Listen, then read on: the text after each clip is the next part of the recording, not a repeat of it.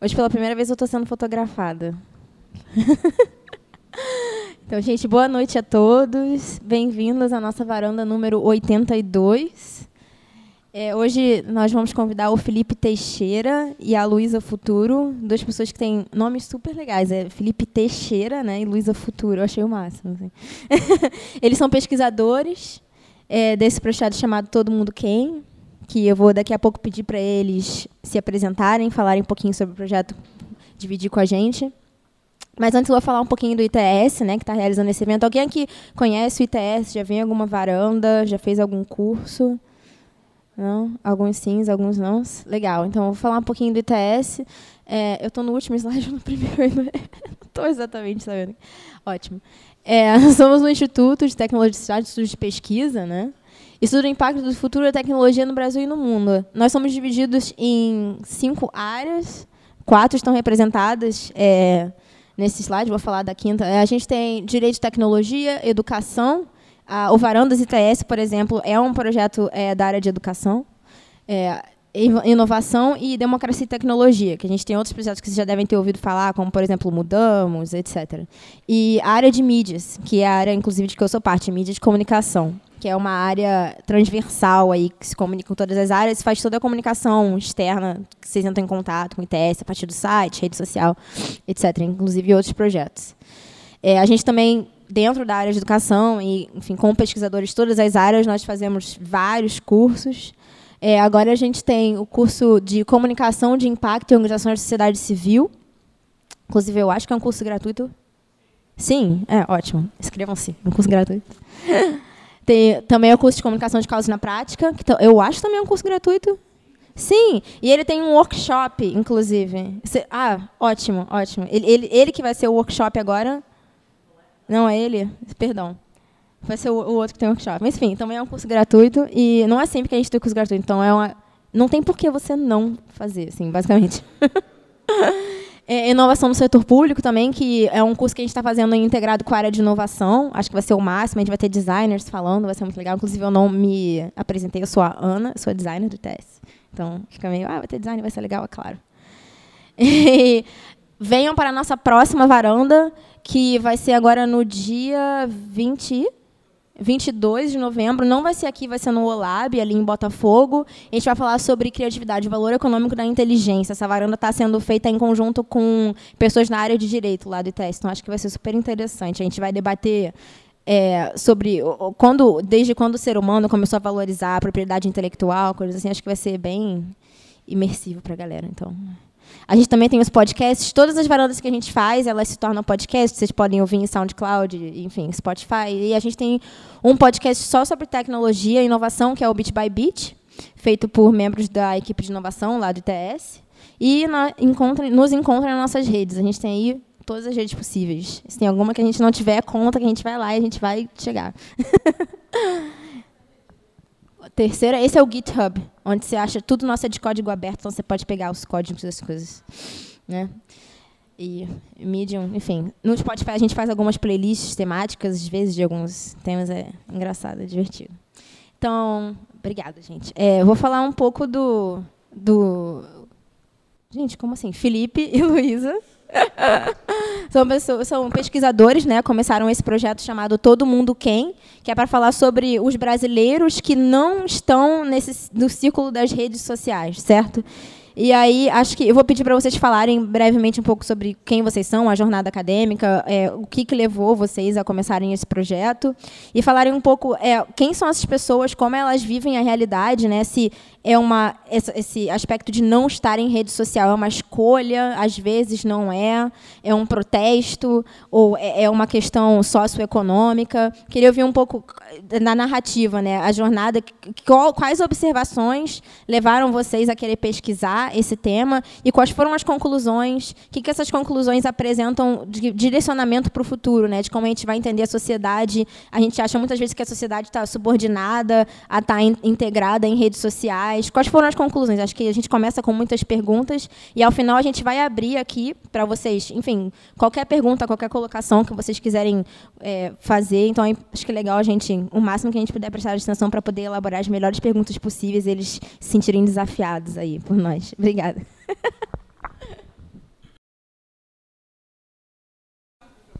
Acho melhor para o áudio, tá bom? Então tá. Uh, bom, queria agradecer a todo mundo que está aí. Estou feliz de estar aqui num lugar que fala sobre, que tem um nome, né, de tecnologia e sociedade. Acho que o Felipe sempre falou que queria que o estudo fosse mais longe e alcançasse o maior número de pessoas e estando aqui num lugar de tecnologia e sociedade, acho que a gente foi foi foi longe.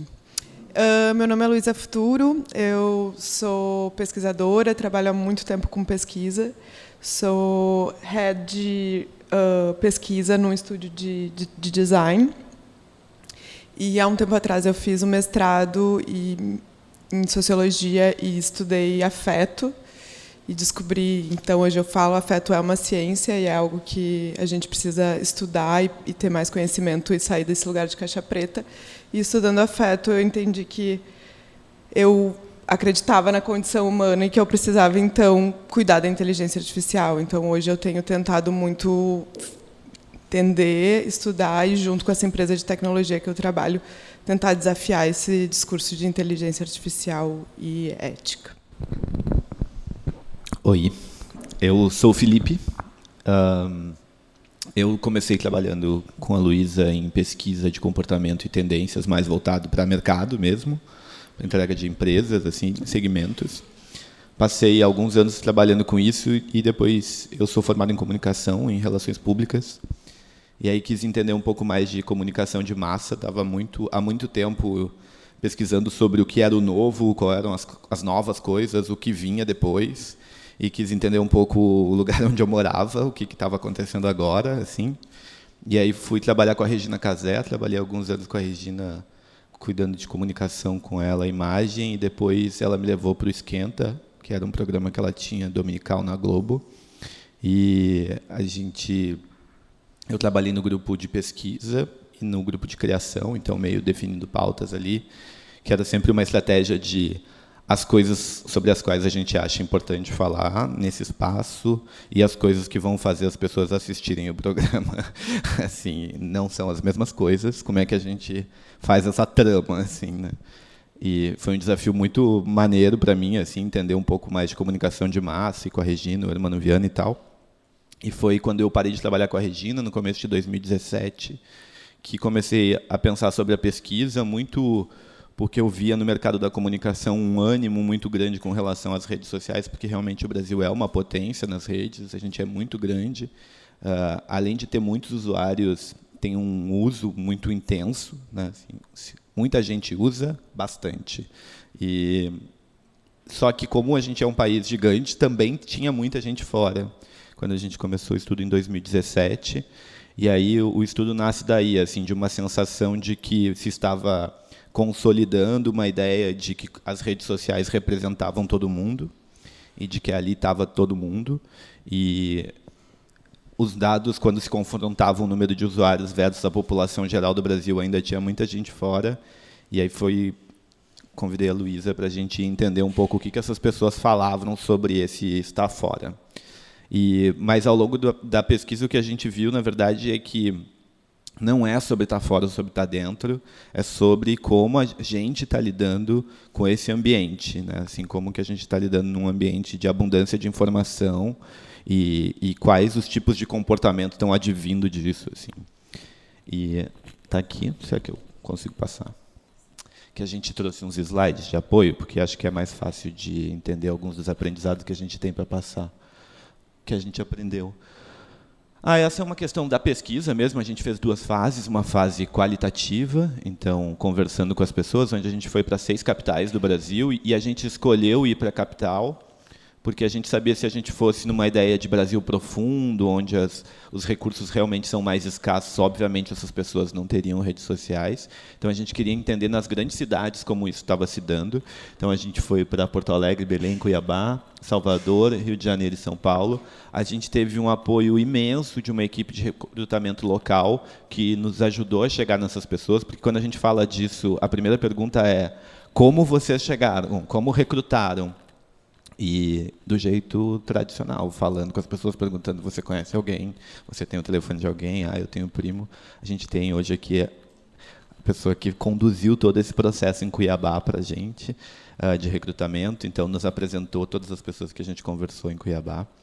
E era muito legal, além de conhecer as pessoas e na casa delas, assim, ter esse contato com, com essa rede que ia se formando, como as pessoas chegavam, né? Alguém que tem, lembra que tem um primo, alguém que tem o tio do amigo.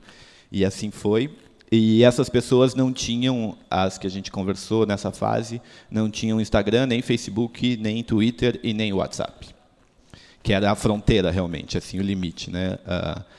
As pessoas, o, o, maior uso era de WhatsApp. Algumas pessoas com quem a gente conversou usavam o WhatsApp uh, por obrigação, assim, não tinham nenhum grupo, não, não encontravam um divertimento naquilo, tinham por causa do trabalho, porque tinham um filho pequeno, alguém que precisasse de uma urgência, mas uh, o WhatsApp era essa fronteira final, assim como um comunicador. Depois a gente fez uma fase quantitativa, quase 12 mil entrevistas, quem conduziu foi a GFK, e aí foram 15 capitais e regiões metropolitanas, mas essa é a parte mais chata, vamos passar logo para o que interessa.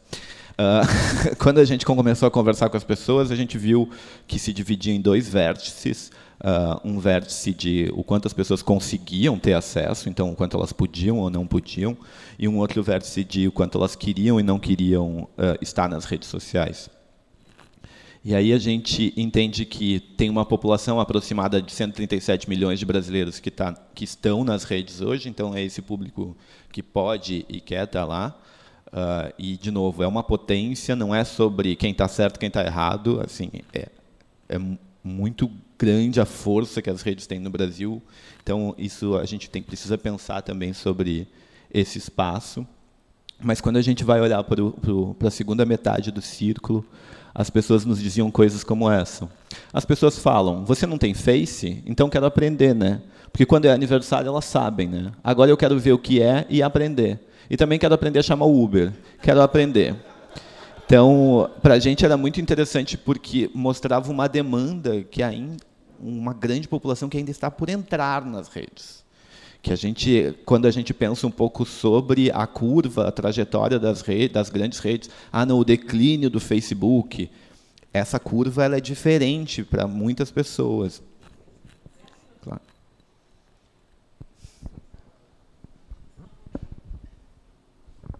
Elas tinham acesso à internet, internet geral, tinha celular, tinha device. Chegaremos tinha... aí. Mas tinham, tinham sim. Acho que é, é, tem um tem um recorte aqui que a gente vai fazer das pessoas que podem e querem que uh, tenham esse traço de uso de internet, assim, para além de redes sociais. Mas aqui o que a gente via mais é que as pessoas tinham barreiras ligadas à educação mesmo, então assim a estímulo cognitivo, a interpretação de texto, uh, questões de inclusão digital. Então mesmo as coisas que são mais básicas para a gente, como a ideia de que o xizinho vermelho em cima da página é para fechar, esse é um código que a gente aprendeu e que a gente divide hoje, e que nem todo mundo aprendeu do mesmo jeito ou teve o mesmo acesso. Então Uh, e aí falando de acesso no sentido tecnológico mesmo da coisa e financeiro, né, as pessoas que não tinham dinheiro ou que não moravam numa cobertura, não eram cobertas por um serviço, mesmo nas grandes cidades, mesmo a 10, 20 minutos do centro dessas grandes cidades. E aí também tem um negócio que eu acho muito interessante, que a Luísa sempre chamou atenção, que é sobre essa barreira do touch, a gente muitas vezes está falando sobre o áudio, né, sobre uma coisa mais líquida, que não vai ter esse device necessariamente, as pessoas ainda estão num outro estágio de como lidar com esse toque, né, um toque mais sensível de um aparelho que quebra, que é muito caro, que então como como que equilibra isso assim. E aí pensando nesse outro quadrante, que é um quadrante das pessoas que diziam não querer, mas que também não poderiam estar nas redes, uh, nos diziam coisas como: ah, mano, é muita política, muita fofoca, muita discriminação. Depois que inventaram essa coisa de internet, Ave Maria. E aí o que a gente viu é que esse era muito difícil delimitar a fronteira entre o não posso e o não quero. Assim, né? assim, o que, que vem primeiro?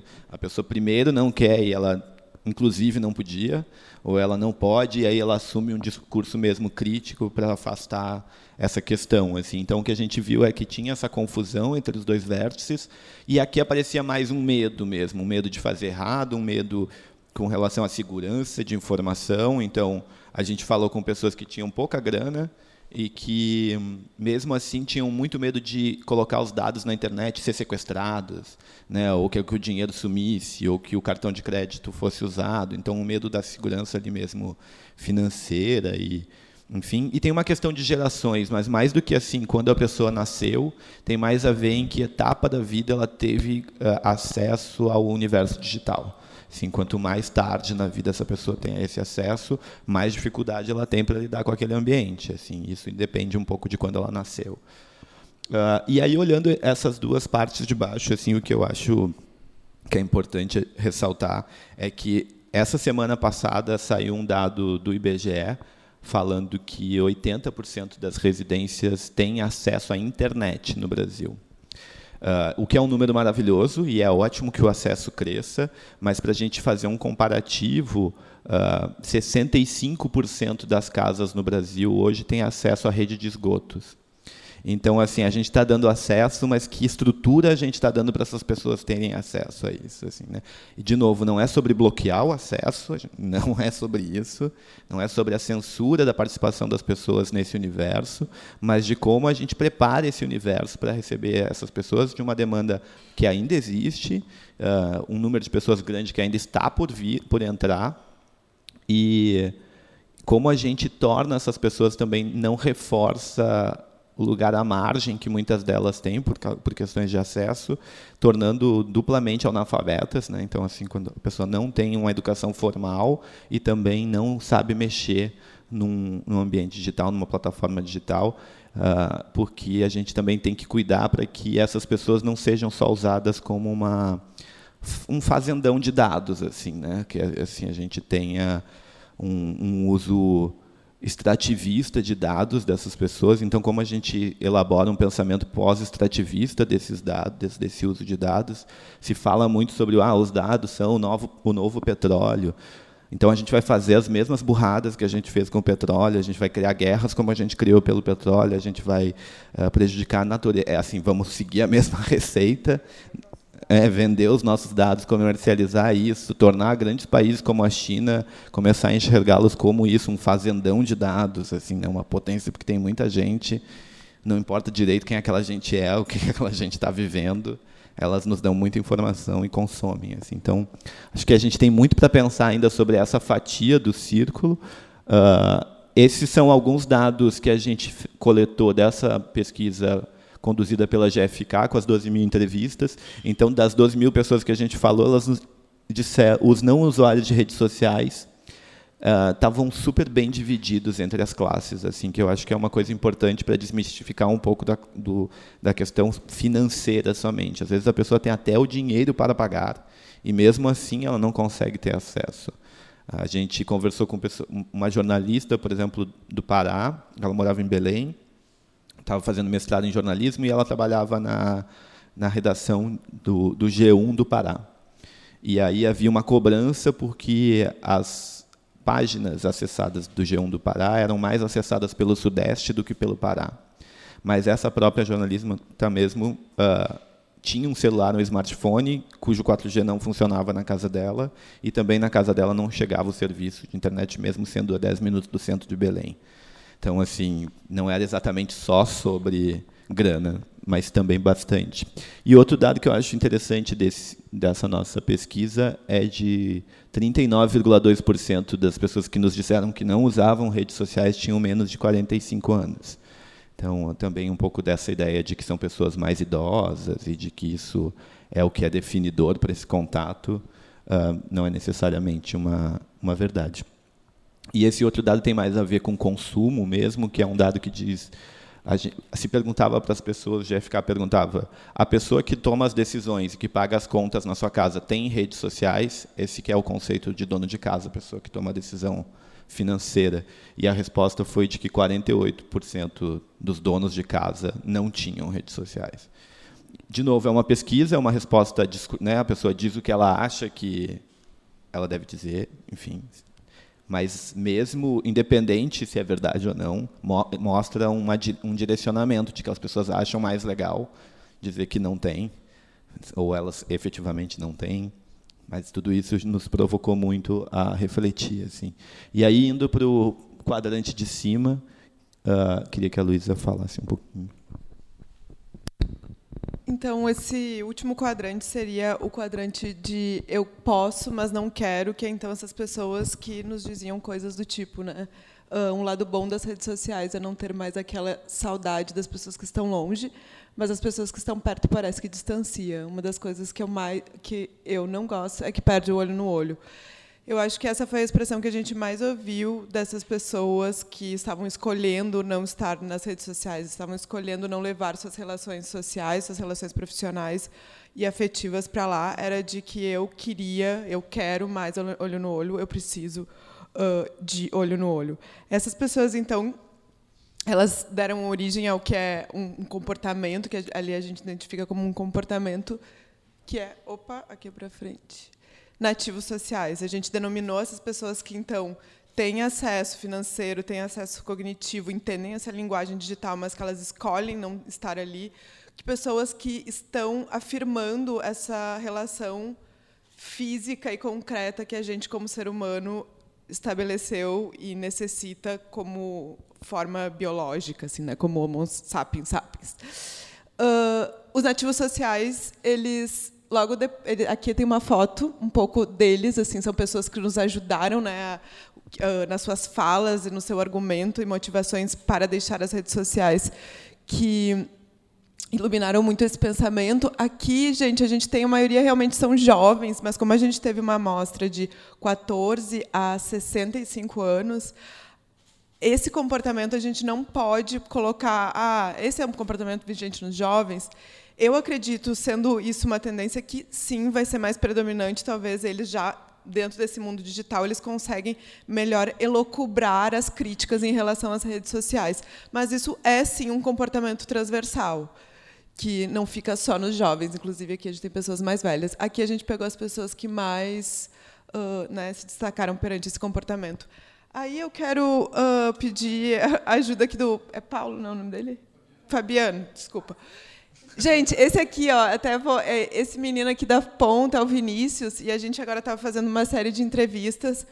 E eu falei, ah, eu vou ligar para o Vinícius que fica em São Paulo, que é onde eu, eu moro, e a gente precisava fazer uma entrevista lá, e a gente queria trazer uma pessoa.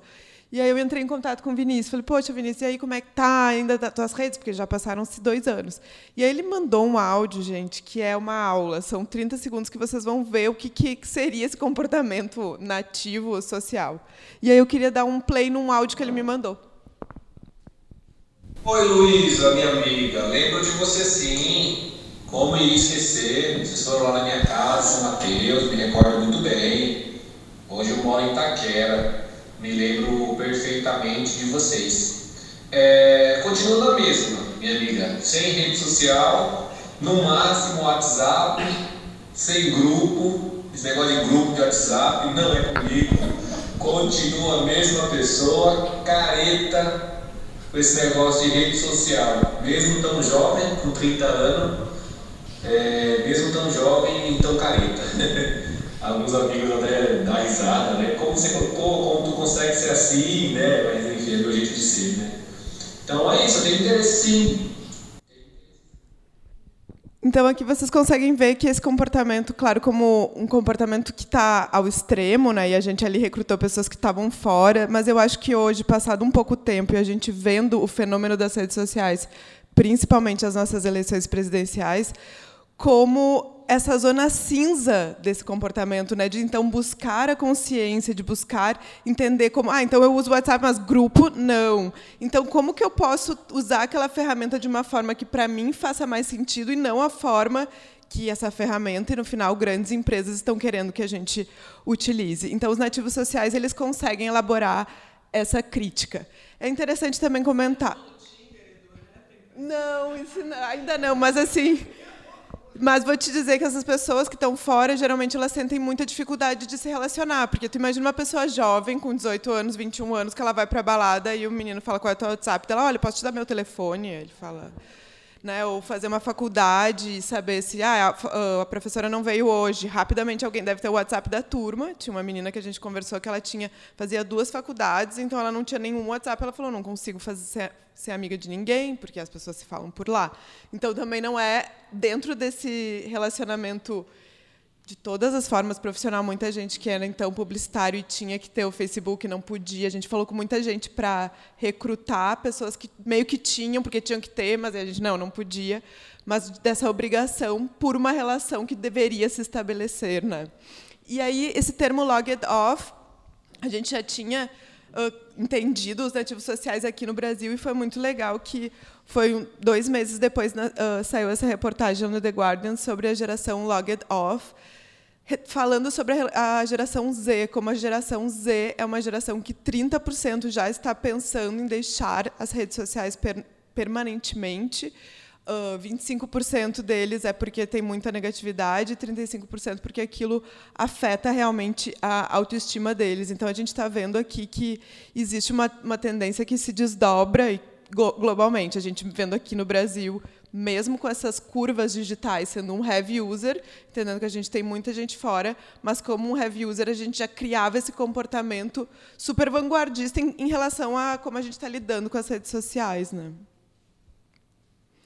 Então a gente considera os nativos sociais essas pessoas que estão pensando, tendo mais consciência, pensando criticamente em como se envolver e de que forma está ali, uh, como um grupo contemporâneo, contemporâneo no sentido de pensar as relações, uma vez que as nossas relações sociais elas estão muito mediadas ali dentro, como que a gente vai cuidar disso? São pessoas que conseguem elaborar muito claramente quais são as suas motivações para não estarem lá, e a gente vai falar um pouquinho disso logo.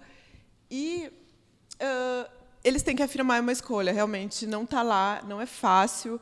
Uh, como ele falou, meus amigos tiram sarro, as pessoas fazem muita pressão, é difícil de estabelecer relações, mas eles têm essa, essa afirmação dessa escolha que, de novo, pode ser, parecer para a gente aqui, que está nas redes, que está bem, talvez, com isso, um comportamento radical, mas é interessante pensar como a gente já está criando alguns hábitos, como, sei lá, olhar o Instagram três vezes por dia, como não postar tanto, como essa relação do que as pessoas chamam né, do detox digital. E uh, aqui é, eles, e aí um pouco dessa coisa da internet, né? Eles usam a internet, são pessoas que estão na internet, estão conectadas, como eles decidem não estar nas redes sociais, é isso. Eles usam a internet muito como a gente usaria se não usasse redes sociais. E aqui fica muito claro quando a gente perguntava assim, ah, o que, que tem de bom lá na internet, as características da internet vinham à tona, dessa diversidade de coisas, de poder se conectar, de aprender, mas as características ruins ficavam muito atreladas às redes sociais. Mas é interessante pensar também que aqui aparecem redes sociais, né? O próprio Spotify, até o YouTube hoje, o, o, o Netflix. Então, não é, de novo, sobre falar mal das redes sociais, mas a gente entender quais são as redes sociais que a gente quer criar, que a gente deve investir, para que não sejam redes que virem né, um crack digital, assim, que nos ajudem a estabelecer relações, que nos ajudem a não necessariamente somente consumir coisas. Então, não é, é, é, entender que a internet é maior do que isso, que talvez essas grandes redes que dominaram o nosso tempo ali, elas estão apequenando tudo que a internet pode nos dar, e a gente pensar não em acabar com as redes sociais, mas como criar redes sociais mais saudáveis, que nos ajudem a conectar com os outros, que nos ajudem a, nessas, a, a sanar as distâncias que a gente tem nesse mundo mais uh, amplo, né, globalizado. E algumas motivações que eles têm, então, para não ter os, o uh, perfil nas redes sociais. Primeiro, ex-usuários, a gente traz esse tema aqui porque grande parte deles são ex-usuários, estiveram lá no Orkut, no Twitter, no Facebook. Né? Então, é isso. É, eu sei que existe um tal de Instagram, de Snapchat, que faz carinha de coelho, de cachorro, mas eu não quero, nem pagando. E a gente usa essa, essa terminologia ex-usuários justamente entendendo que um dos motivos também porque eles deixam de usar é, sim, o vício. Então, privacidade e indisponibilidade, esse é um assunto extremamente, por isso que a gente entende eles como contemporâneos, porque é um assunto super vigente, tanto em relação aos nossos dados, tanto em relação à nossa foto, tanto em relação ao deepfake que está chegando aí.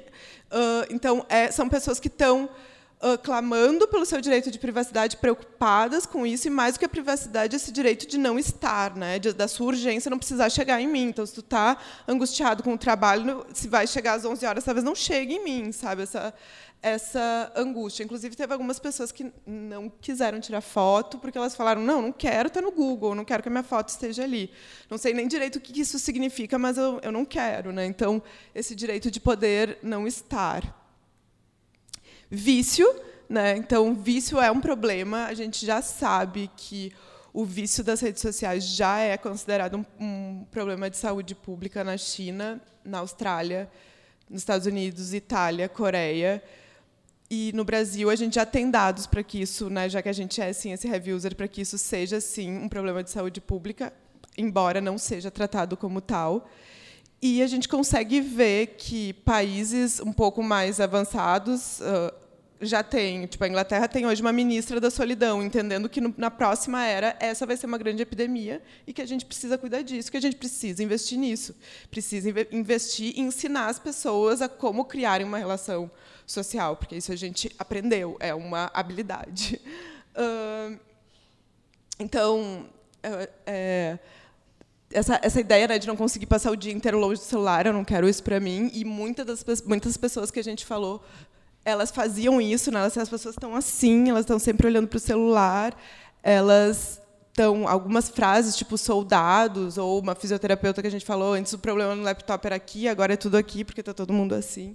Então, a gente vai uh, realmente mudando a nossa performance nos lugares que a gente está. Repertório narcisístico, é, eu gosto muito dessa frase aqui, nessa, desse quote, que é, sério, é um coletivo de pessoas que precisam ser amadas, porque é uma rede, a rede é uma passação de recibo do que eu faço ou deixo de fazer. As pessoas assumindo muitos personagens, sempre versões das pessoas muito melhoradas. Esse menino, é, é, essa pessoa fala de então que a gente entendeu que é um, a gente denominou de repertório narcisístico é que para a gente estar numa rede social, ela exige que a gente manipule a nossa autoimagem, a gente faça da nossa vida um conteúdo. E isso, além de tomar muito tempo, isso é um exercício que gera pode gerar muita alegria e muita frustração. E é justamente esse exercício de frustração e alegria que vai criando dopamina e que vai alterando ali o nosso bem-estar e a nossa relação com tudo, né? Então por isso que a gente consegue ter muito impacto no nosso bem-estar e no nosso, na nossa estar feliz, estar triste, estar mais angustiada ou menos. E tanto é, e aqui acho que assim uma das redes que criou, deixou essa, esse sentimento ainda mais pungente foi realmente o Instagram, né? Uma rede que começou como ah, paisagens e relax dentro do mundo é, artístico, dentro do Facebook.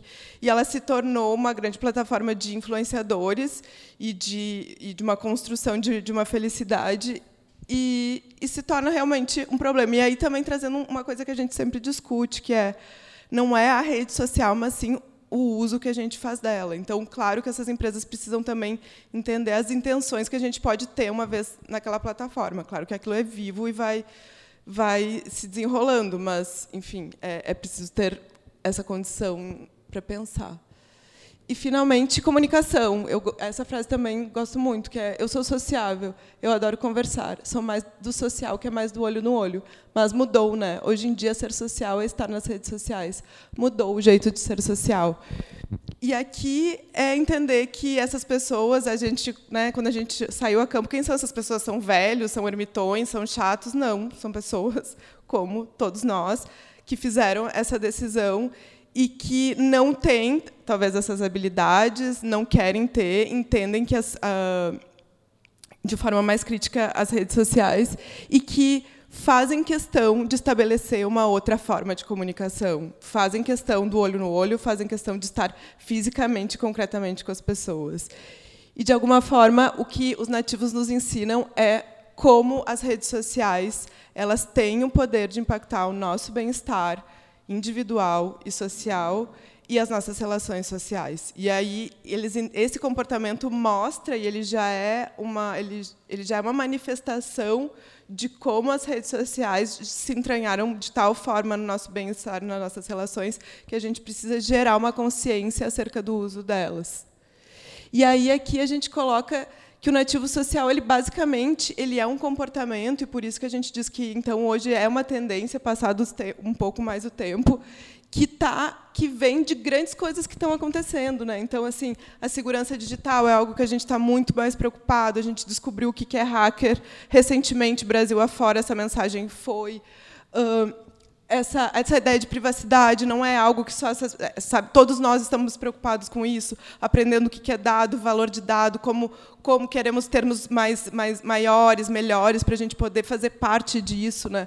Essa relação de FOMO, então, doenças novas nascem relacionadas à ansiedade, relacionada ao vício. Então, para FOMO já tem esse jono, que é o joy de, uh, of saying no. Então, para dizer mais não para uma cultura que está sempre dizendo sim, sim, sim, sim. Né?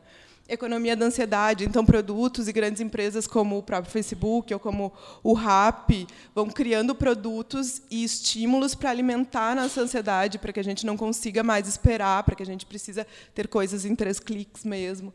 A saúde mental ela vira um, um grande tópico para a gente como humanidade e a nossa relação com a tecnologia tange isso de uma forma uh, muito importante. Os nativos sociais são uma manifestação muito importante disso. A desinformação, como pensar a ética da inteligência uh, artificial, ou seja, nessa abundância de informação e também nesse nessa nesse mundo de, de redes sociais, os nativos sociais eles são um comportamento que uh, busca entender que não é só sobre uma curva de acesso, né? A gente isso acho que foi um grande aprendizado para a gente que é acesso essa curva a gente quase tá, tá vai rolar e cedo ou tarde os, os interesses mercadológicos são muito fortes para isso. Agora existe uma outra curva que é a qualidade desse acesso, que é isso para que a gente não vire um fazendão de dados. Como que a gente vai cuidar dessa chamam hoje né, de literacia digital, que é a Unesco tem uma meta para o mundo de literacia digital, que é essa ideia de alfabetização. A gente sabe que não tem como isso virar e vir ser um programa de educação, mas como isso vir uma coisa, a gente usa essa informalidade das redes, essa, essa autonomia do digital para que as pessoas possam saber o que é uma fake news, possam uh, entender como usar aquela ferramenta e não só consumir, entender que ela tem horários, que as relações são mais importantes, porque senão a gente uh, vai estar todo mundo lá, mas vai estar todo mundo lá fazendo o mau uso desse desse lugar que pode ser uma grande comida gastronômica, mas pode ser um fast food. É, tem um negócio que a gente tem falado também sobre o quanto a, essa ideia da educação, que é uma ideia para vários campos do Brasil, que ela vem sendo disseminada há décadas, e o quanto a gente não consegue operacionalizar esse processo educativo de gerações. Então, também afirmar esse talvez não seja o caminho. Então, essa ideia de que a gente vai educar todo mundo para que as pessoas usem, usem redes sociais ou usem a internet. E a gente tem pensado cada vez mais sobre como a gente não prepara as pessoas para a internet, mas prepara a internet para essas pessoas. assim. Né? Então, como é que a gente, enquanto elite cultural, econômica, social do país, começa a cobrar para que essas plataformas tenham sim um olhar uh, social e para que a gente não crie uma segunda classe de analfabetos. Né? E, então, voltando aqui para o nosso gráfico, finalmente a gente entende que os nativos são esse, esse grupo que está questionando muitas coisas, mas o que nos chama mais atenção é que eles entendem que criar a sua, a sua rede de relações é importante para o seu bem-estar, felicidade, saúde, emoção e segurança. Então, cuidar das suas relações e cuidar das suas relações é sobre estar junto, sobre dar atenção, sobre ter uma relação relacional. Então, tu fala e tu fala e eu escuto tudo que tu fala e depois do que tu falou, eu dou a minha mensagem. Então, estar junto nessa relação é muito um dos grandes ou cuidar das relações é um grande motivo é, é um grande uma grande motivação e desejo e necessidade dos nativos sociais e que iluminam todos nós que estamos em busca de melhor bem-estar e que isso está totalmente conectado com as nossas redes uh, sociais uh, concretas, não verdadeiras, mas concretas, que são os afetos, né? E eu acho que é isso, gente. A gente fez um resumo aqui. Eu acho que não tem mais nenhum. Ah, esses são nossos contatos. Os arrobas de vocês é Instagram, Twitter? É, Instagram, eu acho, né? É. Em todos os lugares, eu acho. em todas as redes mais fáceis. Isso. Não. A gente foi, fez um intox, assim, ficou olhando lá como todo mundo se comporta.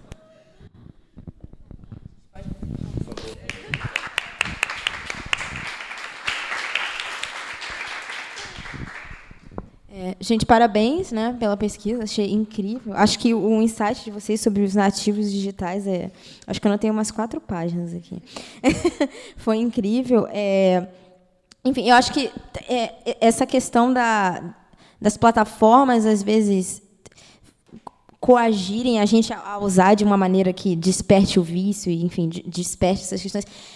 É, não só as plataformas, como o, o próprio computador. Né? Eu, eu, eu, outro dia uma pessoa me apresentou essa frase assim, ela falou que todos os computadores estão quebrados. Tipo, All computers are broken. E eu falei, cara, é absolutamente verdade. e eu, inclusive, vejo muito esse movimento, que é um movimento que eu tenho, tento seguir na web, assim, que é o de slow web e slow consumption. E, enfim, de você começar a, a usar a internet de uma maneira mais é, introspectiva, é, sabe, você voltar para aquele momento da web de. Eu não sei, eu tenho 26 anos agora, então não sei quantos anos todo mundo aqui tinha, mas é, uns, quando eu tinha uns 14 anos, a web era muito mais blogs individuais que você visitava e, e te, você usava muito hiperlink, você viajava mesmo assim na web. E tem um artigo do Medium que de fato foi uma coisa que mudou a minha vida. Eu li uns, acho que em 2014, chamava The Web We Have to Save. E foi quando começou a ter esse. Foi, foram várias coisas que eu pensei durante o estava falando. É, e, ele fazia essa reclamação de que agora a gente fica cada vez mais dentro de, de uma coisa vai perdendo o hiperlink, enquanto antes a web ela te a arquitetura da web virou uma arquitetura de dominação, né? mais do que uma arquitetura para controle do que uma arquitetura de que é, depende dos atores estarem em, em transe entre as, as, diferentes plataformas. Muito pelo contrário, é, é, uma onde você é o produto, né, e você vende os seus dados, então é importante que você continue sempre entre os mesmos atores e, enfim, que todo o seu comportamento ali dentro seja controlado. E isso viola, eu acho que a própria natureza da web, que foi feita para a gente, para ser um, um grande parque de diversões, a gente não é limitado pelas leis da física, pela lei da gravidade, pela lei do espaço-tempo, onde você pode estar em vários lugares ao mesmo tempo. E assim, era para ser o máximo. E agora eu, eu vejo que existem esforços assim de pessoas na web tentando criar redes.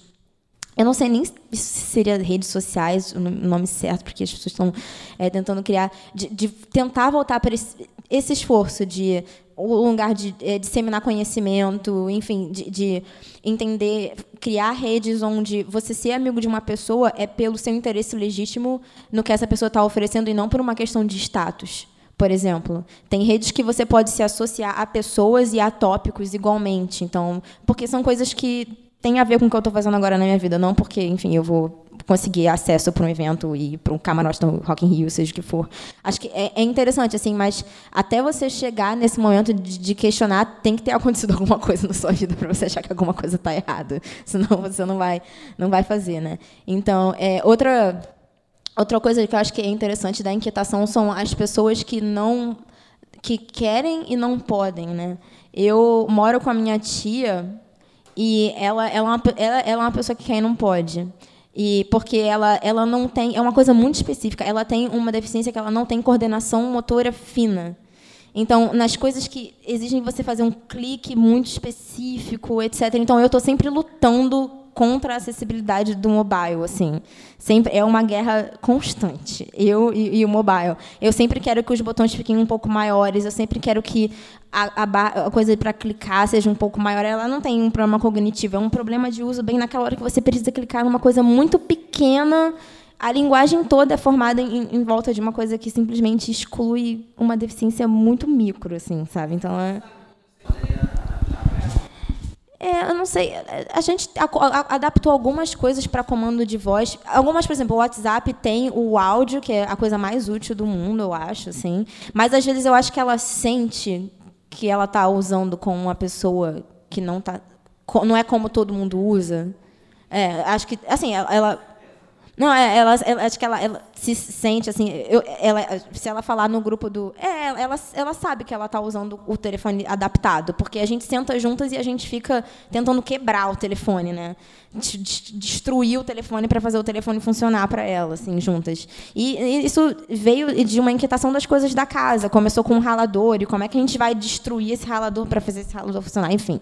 E veio pro, pro telefone. E ao mesmo tempo, é a minha mãe, que também mora comigo, é a pessoa que ela não pode, porque ela não tem a literacia digital, mas ela não quer. Ela acha tipo que lá só tem fake news e fofoca e, enfim, não está tão errado. Mas, enfim, acho fantástico a pesquisa de vocês. É, não só levanta dado, como levanta um número de insights in, in, enormes, né? Um, insights maravilhosos. Assim, acho que tem a questão, a questão de dados, tem números, tem a questão humana, que é imprescindível. Vocês fizeram basicamente um estudo antropológico, né?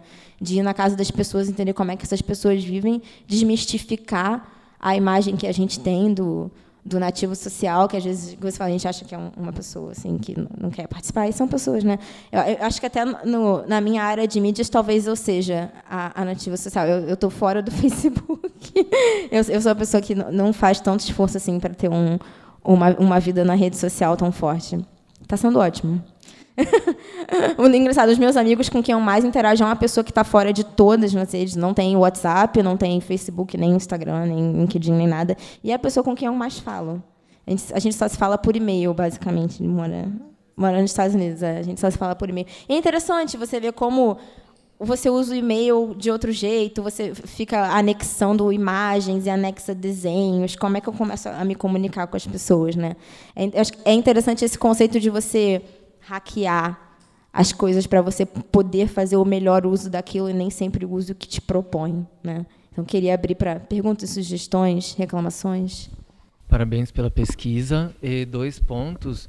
O primeiro, se dentro dessa literacia digital, como quais são os elementos dessa literacia digital que podem nos ajudar a chegar a um equilíbrio? Assim, eu não acredito no um ou zero, né, no binômio eu acho que não tem como, para mim não faz sentido, então eu acho que o caminho é pela literacia digital, talvez valorizando o potencial da rede digital, né, de atravessar tempo, fronteira espaço, né?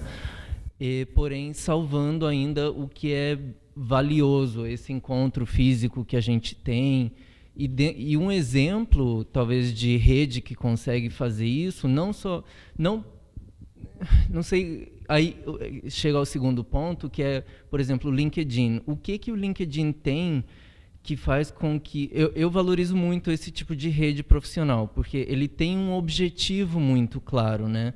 E uma característica do LinkedIn que, que eu acho que é bem interessante, que diferencia das outras, é que ele ainda é ancorado, as informações que estão ali ainda são muito ancoradas em instituições físicas, né? Assim, e as fotos que eu posto ou os por mais aí sem querer entrar na discussão filosófica de se eu vou colocar meu currículo embelezado, maquiado, não sei o quê, mas teoricamente o título que eu ponho lá, o projeto que eu tenho, que eu publico lá, ele existe fisicamente, né? Porque ali tendo o objetivo profissional, eu acho que exige uma seriedade, um cuidado um pouco maior, né? Eu acho que é uma rede que consegue um equilíbrio.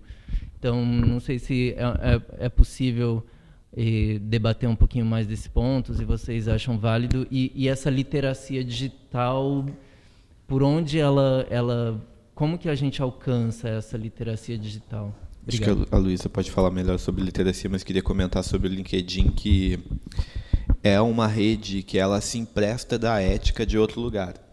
Né? Então, ela puxa a ética corporativa e ali tem uma série de regras e de normas que já estão estabelecidas do que se pode e do que não se pode fazer, ou do que pega mal para o seu chefe ver e o que não pega mal para o seu chefe ver.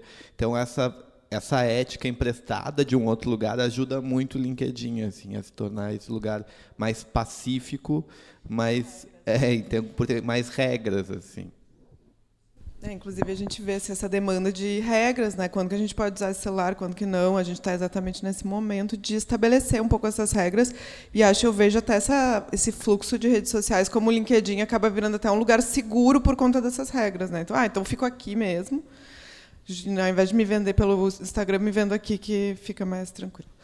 Sobre a, a literacia, eu acho que tem uma boa notícia, que é vendo mais e, e tem a, em São Paulo na USP existe a Escola do Futuro que é uma escola que estuda cultura cibernética e sociedade lá tem vários professores que falam coisas maravilhosas e o Rodrigo de Souza que foi um professor que eu tive contato há pouco tempo ele trouxe uh, existem várias coisas que combinam a literacia tá educação acesso à tecnologia uh, capacidades, redes sociais, uma vez que elas são, né? então estar ali te dá, te dá, te ensina, e justamente porque ele traz esse conceito de autonomia. A gente não pode entender que as pessoas só vão saber uh, de literacia se elas só tiverem o melhor gadget e se elas forem muito ricas e tiverem um monte de, de troços de tecnologia. Não, tem a ver com autonomia. Então, uma pessoa que não tem tanto acesso, ela pode, porque vai virando o totem da Claro, o totem da Vivo, gente, o Uber, chamar o Uber, essas coisas vão vindo e elas vão automaticamente te ensinando. Claro que daí nesse momento a gente entende é sim responsabilidade dessas empresas te ensinar, a gente aprender, assim como é responsabilidade do Facebook, uma vez que 65% das pessoas que uh, disseminam fake news são pessoas que não têm literacia digital, que são as pessoas mais velhas, é responsabilidade dessas redes também trabalhar esse ponto de, de, de literacia. E esse conceito de autonomia ele faz com que a gente possa não pensar nessa ideia estanque de nativos digitais e imigrantes digitais, que é um conceito que se popularizou muito, mas que ele estanca os nativos aqui, os imigrantes estão sempre imigrando. Né? Então, quando a gente dá essa ideia de autonomia, é pensar que todo mundo tem a chance, assim como a língua portuguesa, a literatura portuguesa, de gostar e usar melhor essa língua, se iluminar através dessa língua, e não só ficar consumindo coisas em redes sociais, em games, enfim. Então, isso é, eu acho que é uma notícia boa para o caminho de literacia. É, só complementar, é, recentemente no ITS a gente recebeu um, um, filósofo chinês chamado Yuki Hui. E aí ele, ele fala sobre essa questão do pós-orgânico. Já vou entrar na questão, mas vou ser bem breve. É, que ele fala que a gente a relação que a gente tem com a tecnologia é sempre muito binária assim né entre sabe onde onde começa o tecnológico acaba o humano e vice-versa mas aí enfim chega uma hora que a gente entra em conflitos enfim éticos e existencialistas etc e na existência contemporânea, mais eh, pela falta de uma palavra melhor, produtivo e útil, seria você entender a essência e, e, e você se você se une a, a, ao mundo tecnológico e à sua existência virtual digital, entendeu? Então, é, é, acho que a sua pergunta foi mais como é que eu deixo essas redes existirem ao seu máximo de potencial, sem tirar o potencial da existência humana, né? Acho que é um pouco a gente é, é, aquela coisa que eu falei, de todos os computadores estão quebrados. A gente, a gente não entende muito a que veio a tecnologia, eu acho, no momento. A gente tem uma relação com computadores que é esquisita. É, eu, eu, eu, me vejo muitas vezes assim interagindo com o computador, falando, cara, eu estou fazendo isso absolutamente errado. Olha o tempo que eu estou perdendo para fazer isso. Eu não sei fazer isso. Né? Então, acho que é um pouco o momento da gente entender, cara, o que, que é essa tecnologia? Para que, que, ela, que, que ela veio? Eu, quero, eu não vou mais lutar contra isso. Essa ela está aqui, então eu vou incorporar no meu dia a dia, mas muitas vezes eu acho que a gente acaba perdendo um pouco o propósito de, da, da nossa essência enquanto ser humano por causa da tecnologia, sabe? Sem perder, sem, sem tentar ver, tá, eu vou fazer aqui, eu, eu não sou refém disso que está acontecendo, mas é, sem perder a sua essência assim, enquanto ser humano. Acho que tem uma coisa assim. Queria só complementar o que você está falando, que é assim, acho super importante, mas também acho que a gente tem que entender que essas plataformas de redes sociais elas foram construídas para estimular engajamento e hiperengajamento. E é esse hiperengajamento, com esses estímulos cognitivos que eles vão nos dando ali naquelas plataformas, é que deixa a gente maluco. É isso que está fazendo as pessoas ficarem doentes, né? É isso, então assim tem ali também uma questão uh, técnica, né, de como aquilo é feito, de como é calculado, de não como é inocente, nem pouco exatamente, inocente, é. assim, porque daí a gente perde essa autonomia mesmo. E essa, essa ideia de que os computadores estão quebrados é que assim, os, hoje os programadores decidem até que ponto a gente pode usar a tecnologia e como, né? Então tá, isso tem alguém ali que decide. E é entender a gente como a gente vai se empoderar ou que essas pessoas é, como é que a gente pode ter uma intenção para o futuro da internet, do computador e da tecnologia que seja prevalecer a humanidade, porque se a gente não tiver essa intenção, rapidamente o caminho vai ser outro. Sim, né? não, me assusta muito a possibilidade de que a gente, quanto humanidade, está construindo um futuro que trivializa a humanidade, a, a, o humano. Sabe? Eu falo, como, como assim a gente está fazendo isso? Então, é, é um pouco essa coisa de pensar todo dia, sabe? Eu estou gastando a minha energia aqui numa coisa. Isso aqui está trivializando a minha essência enquanto ser humano? Se tiver, você para. Aí depois você vai ter que voltar, porque provavelmente o seu trabalho, etc. Mas você volta meio frustrado.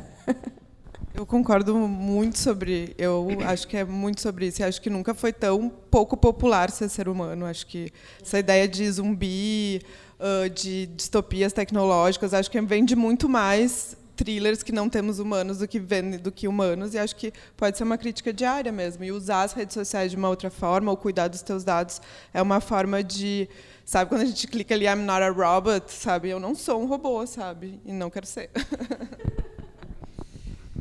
É, meu nome é Fábio, boa, no, boa noite. É, bem, na verdade, estou pegando um pouco o gancho das, da sua pergunta e em pouco você acabou mencionando acho, do imigrantes digitais, é, que é um conceito acho que tem mais de 10 anos, se não 15, e hoje eles estão sendo aprofundados. Né? Não sei se foi Pence com McLuhan, se não me engano. É, mas aí, na pesquisa que vocês fizeram, assim, a gente tem uma pesquisa mais recente que foi feita pela Wake Insights, que ela pouco destrincha a diferença entre nativos digitais e imigrantes digitais, colocando dois meio termos, e inclusive brincando com essa palavra de imigrantes. Né? Então, são os colonizadores, os, as pessoas que estão em transição, pessoas que têm privilégio, como a maioria das, das pessoas que estão, aqui, que têm acesso à internet e conseguem aprender. É, quando vocês fizeram a pesquisa de pessoas que estão fora, se chegaram a ver algum tipo de tendência a polarizar ainda mais, é, não só por não querer estar, ou como também por falta de é, intimidade com a tecnologia, chegou a por exemplo, a qual, qual a relação deles com serviços que hoje são essencialmente digitais. Então, serviços de audiovisual, serviços de entrega, é, e que, no fim das contas, grande parte das empresas estão dedicando a entregar tecnologia, a entregar usabilidade, mas você tem, sei lá, dos 132 milhões de brasileiros que têm acesso à internet, nesse estudo da Wake Sites, ela recorta que 100 milhões de brasileiros economicamente ativos são dentro dessa cadeia né, guarda-chuva imigrantes e que tem uma subdivisão por três. Vocês chegaram a ver que existe uma tendência de uma nova bolha, inclusive uma nova polarização. A gente está próximo de é, eleições de prefeitura, enfim. Essa é uma barreira que rola. O próprio. Go... Ai, meu Deus, está alto. o próprio governo já tem vários serviços que são extremamente digitais e às vezes a pessoa só tem acesso pelo celular e você não o negócio não é, é, Como é que chama? É, não é adaptável para o celular, né? Ele só funciona desktop. Responsivo. O site não é responsivo, o cara não consegue fazer o cadastro, ele precisa de, de INSS, ele precisa de não sei o quê, ele não consegue acesso. É, isso é, é, uma realidade, assim, as pessoas falam sobre isso, né? De tipo, uh, e tem coisas as empresas de maneira geral pensam sobre os aplicativos e tudo isso, né? E o quanto a batalha por espaço na memória dos aparelhos celulares é uma, é uma coisa gigante, assim, né? As pessoas para baixar um aplicativo elas têm que apagar outro e talvez mais algumas fotos. Então, assim, não é exatamente baixa aí e paga já pelo seu negócio. Então, tem uma dificuldade que se perde. Tem um contexto de comunicação mesmo, de publicidade, principalmente relacionado aos jovens, de um reforço de uma ideia de um jovem always on, que está sempre conectado e sabendo de tudo. E ele ouve uma música, anda de skate, toma um Nescau, tudo ao mesmo tempo. E é uma maravilha.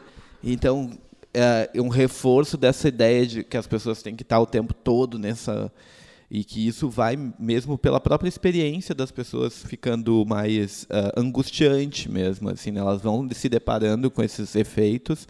Uh, e aí o que a gente viu, pelo menos das pessoas que estavam fora, não era era até uma vergonha em alguma medida, como o Vinícius falou no áudio, assim de é, eu sou meio careta, sabe? Eu sou meio antigo, mas eu prefiro. Então não é assim uma demonização da ferramenta, mas é de dizer assim, putz, esse não é o meu jeito de fazer, sabe? Não é o meu jeito de relacionar com as pessoas. Eu não estou achando que é legal, assim. Menos de uma coisa polarizada. Inclusive, quando a gente fez o primeiro campo quali, foi antes das eleições de 2018, e o que a gente percebeu é que as pessoas que não estavam nas redes tinham um discurso mais ameno, de maneira geral com questões mais polêmicas ligadas à política, à religião.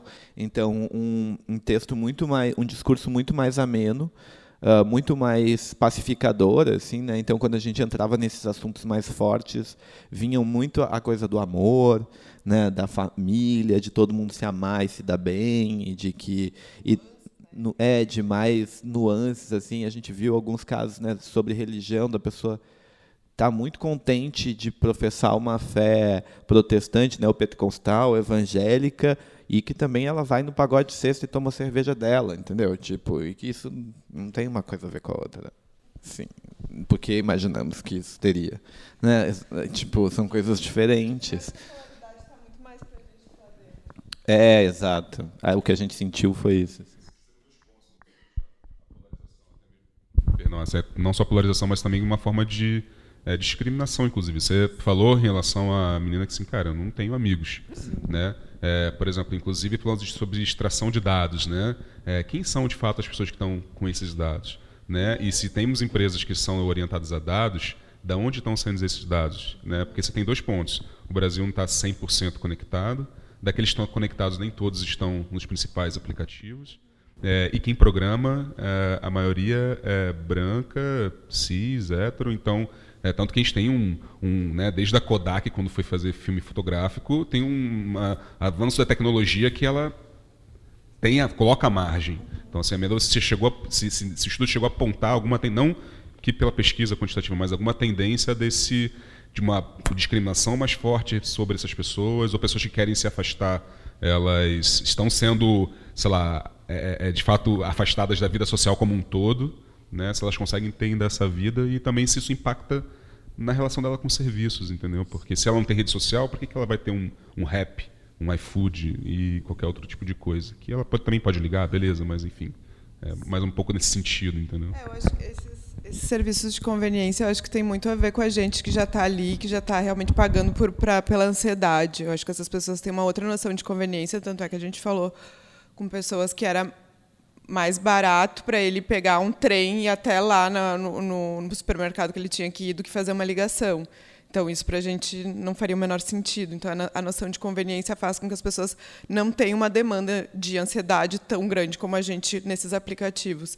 Mas, de alguma forma, elas estão, sim, à margem. À margem, seja as pessoas que não estão por acesso financeiro, seja elas por. Uh, por só estarem. A gente só ainda hoje está na, tá nessa curva do estudo porque elas são marginalizadas, porque marcas não sei como esqueceram que, não, que se pode vender as coisas sem o Facebook. Uh, então, tem muita coisa que não está ali. E um pouco uh, desse estudo era mostrar como essas pessoas não estão, não deveriam estar à margem, porque elas têm muitas coisas para nos ensinar, inclusive que elas estão afim que a tecnologia nos ilumine, e não ao contrário, sabe? Então, acho que a ideia é colocar mais luz nessas pessoas de alguma forma, porque elas, elas sintam a margem. Eu diria. É, não, elas ficam, reforçam a margem em muitos casos, em alguns cria as margens novas, assim, e é, e as pessoas estão cientes disso. A maioria das pessoas com quem a gente falou, elas poderiam estar nas redes e escolhem não estar, os nativos. Então, elas tomam essa decisão, elas vão pelo caminho mais difícil. É, em, em, nome de coisas que elas escolhem ter na vida delas, assim. Mas não, de novo, assim, não tem uma relação uh, pejorativa com relação à internet. As pessoas nos falavam sobre assistir o YouTube, sobre usar Netflix, sobre ver Globoplay, sobre usar o Spotify, porque eram ferramentas que não, não as oprimiam nos pontos que elas sentiam que as outras faziam. Então, não, não é um, uma, de novo, uma demonização do ambiente digital. Não era sobre isso que a gente viu as pessoas falando, era sobre os efeitos mesmo que elas causavam. E eu acho que é muito interessante essa provocação sobre rap, Uber e tudo mais. A gente pensa nelas muitas vezes como empresas e negócios, e muitas das pessoas do Brasil têm muito mais contato com uma pessoa que é Uber, que é entregador do rap, que é entregador do iFood, do que ser consumidor dessas marcas. Então elas também conhecem muito rápido as dores que essas marcas causam. Então elas também a imagem dessas marcas ela cai muito mais rapidamente porque a população tem um contato direto com o que está acontecendo. Eu acho que é interessante, só um segundo, desculpa, vocês terem levantado isso, porque eu também, há alguns anos atrás, eu comecei, eu fiz alguns amigos que eles eram pessoas muito é, literadas é, digitalmente, assim, programadores e, enfim, pessoas que sabiam muito tanto de software quanto de hardware, e eles estavam nesse movimento de não estar incluídos em rede social absolutamente nenhuma. Foi, inclusive, o que me fez começar a questionar. E, justamente pelas mesmas questões que os, os nativos sociais trazem, né? E eu, isso que eu achei, eu achei interessante, assim, pessoas que vêm de backgrounds distintos, às vezes eles por causa da saturação no meio profissional, às vezes por entender a natureza da, da big data, enfim, seja o que for, às vezes ficavam me alertando assim, Ana, não, mas use a web de, uma maneira é melhor para você, etc. Enfim, mas trazem os mesmos questionamentos. Vocês falam, são questionamentos extremamente contemporâneos, né, de inquietações muito contemporâneas. Acho que talvez seja dessas questões que essas pessoas tra trazem que a gente consiga trazer essas questões motrizes assim para poder é, projetar as redes do, do futuro mesmo, né? Alguém quer falar alguma coisa? Bebê. Eu gostei tanto do Instagram desde que eu tô aqui. Não, sério, assim, eu, eu tô preocupadíssima. Preocupadíssima. Falando, cara, eu, eu tô totalmente dependente. Eu não faço nada que eu não coloque no Instagram. Então, eu tô muito bolada com essa apresentação. Não sei nem o que falar. Não é uma crítica, não é uma crítica, não é uma crítica. Acho que... Não, mas é sério, porque assim, você tem 26 anos, eu tenho 45. Então, assim, eu, eu tive meu primeiro computador, eu tinha 22 anos. Desde então é, eu sou completamente dependente de celular ou de qualquer outra coisa. Eu conheci muitas pessoas, eu casei com pessoas que eu conheci pela internet. Então, assim, a internet entrou na minha vida de uma forma que a minha, a, quase que a minha vida social, ela se mistura. É, com, a, a vida real e a vida digital, elas juntas formam a minha vida social em, em vários sentidos. Então, assim, eu não consigo mais separar uma coisa da outra. É, não é necessariamente um problema. É. Eu falo assim, não, vou sair um pouco. Não saio, cara, não consigo. Não consigo um dia, nem só por hoje eu consigo. Eu não consigo, não. Não é que eu sou de comunicação, absolutamente. Não é por isso. É vício. Meu pai tem 77 anos, ele passa, ele vai na minha casa visitar a neta e passa o tempo todo no celular. Sim, sabe? Tipo, meia hora para digitar uma mensagem, ele fica no Facebook, acredita em tudo que ele lê. A minha filha ainda não tem, eu não deixo ela usar celular. Tem quatro anos, graças a Deus. Já fala, não, o celular é da mamãe, não pode. Mas a avó dela deixa e ela. Eu ver Maria Clara. Falo, que é essa desgraçada? Que a mãe fica lá, tipo, filma a garota o dia inteiro. E o irmão. E você fala, cara, isso eu não consigo blindar minha filha. Sabe? O que que. E, e fiz psicologia também, então, assim, me preocupa muito o, o aspecto humano. É, que tá realmente. Eu tenho amigos que estudaram comigo no colégio que não tem rede social. Encontrava no Baixo Gávea e, tipo assim, e aí, não sei nada de você. E o outro que eu não encontro há 10 anos fala assim, e aí, como é que tá tua filha? Eu vi outro dia. Não vi outro dia. Eu vi na rede social. Eu sei da vida dele pela rede social. Parece que eu vi ontem e não vi. Eu não sei dele. Em termos, assim, humanos, de afeto, né? A palavra afeto é linda, né? Vem de afetação, assim, a, a etimologia é incrível. É, fiz terapia minha vida toda, fiz várias coisas que, que têm um aspecto humano, mas sou completamente dependente do digital, então não tenho nada para perguntar.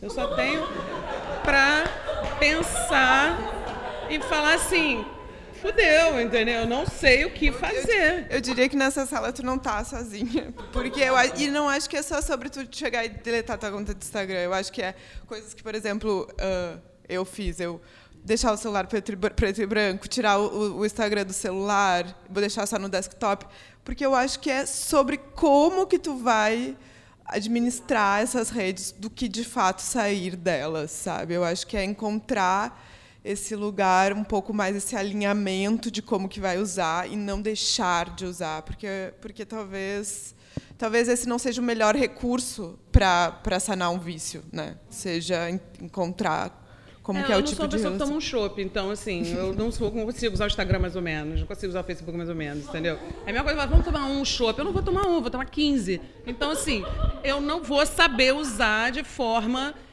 sabe, menos intensa do que eu uso. É fato. É, mas Sim. isso é um aspecto da, acho que da existência mesmo, que é, é, é parte digital. É aquilo que eu estava falando. A, a, existência é parte digital e parte analógica. Não tem mais tanto.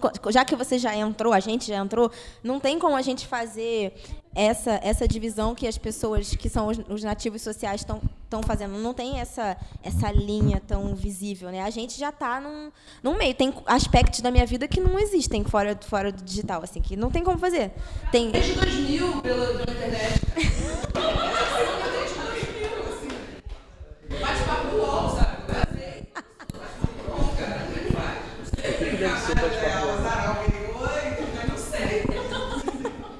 Ô, ô, Ana, mas aí a pergunta fazer é: o que, que eu estou deixando de fazer? Por... Então tá, então tá bom. Entendeu? Eu estou deixando de brincar com a minha filha eu estou deixando de. Desculpa. Então, então tá, tá- talvez não esteja tão mal. É, é isso. Gente, muito. Obrigada aí pelo bate-papo. Acho que a gente vai aproveitar agora para encerrar e para todo mundo ir pro amarelinho aqui junto. Aproveitando. Ah, tem mais uma? Então a gente tem a última. É uma pergunta rapidinho, na verdade. É, eu vim para cá achando que grande parte da, da explicação seria um pouco uma procura por mais produtividade dessas pessoas. E vocês falaram muito mais de afeto. Surgiu isso de eu estou perdendo minha vida, mas também no, no sentido de perdendo capacidade profissional, etc., em vez de só relações interpessoais? Que muitas pessoas tinham que ter, porque se tu quer fazer publicidade, como que tu não vai ter? Eu acho que profissionalmente, se tu tem um LinkedIn legal, ajuda tu chegar. Tanto afeto, mas profissional, sim. E as, é, é, muitas pessoas eram obrigadas a ter, porque trabalhavam numa agência, porque eram professora de crianças. Então, muitos lugares não te dão nem a opção de, de, de ter ou não ter. Tu já é desqualificada, inclusive porque as pessoas vão te olhar, vão te stalkear para ver se tu vão te chamar para entrevista. Então, sim, é, Quem saiu escolhendo ter mais ah, sim, muito. Tem até um menino que estava ali lendo, então assim, eu estava na faculdade, eu quero ler mais, eu estava com dificuldade de ler, eu quero ah, ter mais, melhor, melhorar minhas conexões, as sinapses, e a gente vê muita gente isso, mães falando como que eu ajudo, a minha filha está falando, eu não consigo estudar porque eu não consigo sair do YouTube, me ajuda. Então, assim, tem uma relação de busca de... ah, de melhor uso do tempo e com isso a produtividade. Então existe essa essa relação de buscar, eu quero eu quero sair dali porque eu sinto que eu vou ler melhor, porque eu vou estudar, porque eu vou usar o meu tempo de uma forma mais valiosa, digamos.